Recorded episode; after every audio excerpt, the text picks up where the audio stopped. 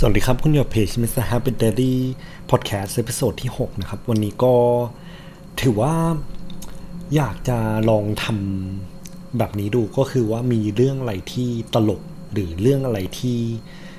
เราได้เรียนรู้มา หรืออาจจะเป็นเรื่องเศร้าก็ได้หรือเรื่องที่ happy ก็อยากจะแบบเหมือนมาแชร์ ถ้าเกิดวันไหนที่แบบมีเรื่องเหล่านี้ก็อยากจะมาแชร์แล้วเผื่อจะเรียนรู้อะไรได้บ้างเนาะ ก็คือว่าสำหรับวันเนี้ยคือผมมีประสบการณ์สั่งแกลบครับ ตรงเพื่อตอนที่สั่งเนี่ยหิวมาก เพิ่งออกกำลังกายเสร็จ แล้วก็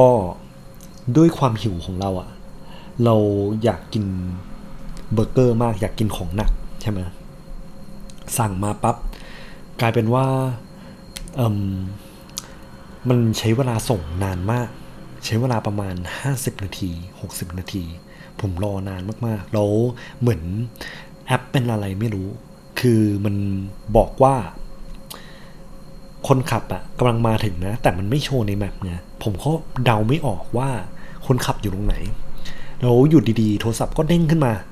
บอกว่า เออ คนขับใกล้ถึงคุณแล้ว ด้วยความหิวเนี่ย เราเลยรีบเดินออกจากบ้าน เดินออกจากบ้านไปปั๊บก็เนี่ยเห็นแกร็บกำลังขับผ่านเนี่ย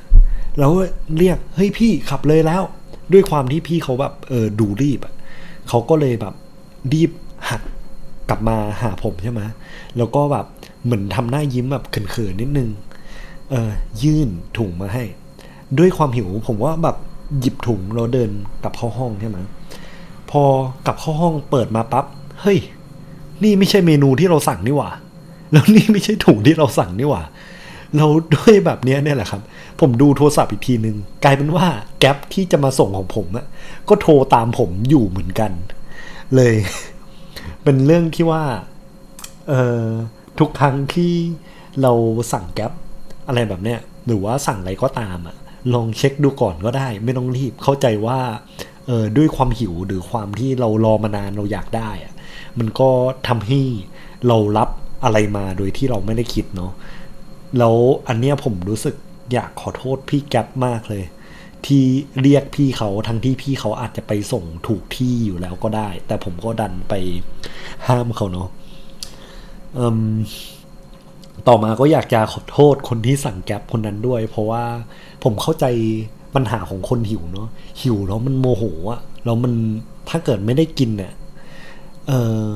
วันนั้นอาจจะเป็นวันที่แย่ไปเลยก็ได้ ซึ่งอันนี้คือ ด้วยเป็นคนที่แบบผมมองตัวเองว่าเป็นอีเตอร์นะ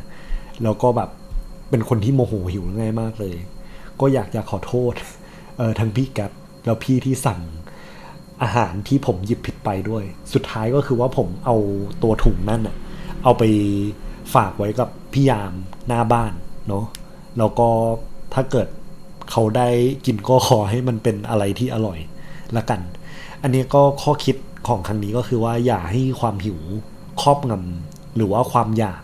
หรือการที่เรารออะไรสักอย่างเนี่ย เราลองแบบคิดดูก่อนก็ได้ อย่าเพิ่งใช้อารมณ์ของเรามากนะครับผม ขอบคุณที่ติดตาม Mr. Happy Daily Podcast episode ที่ 6 นะครับ ขอบคุณครับ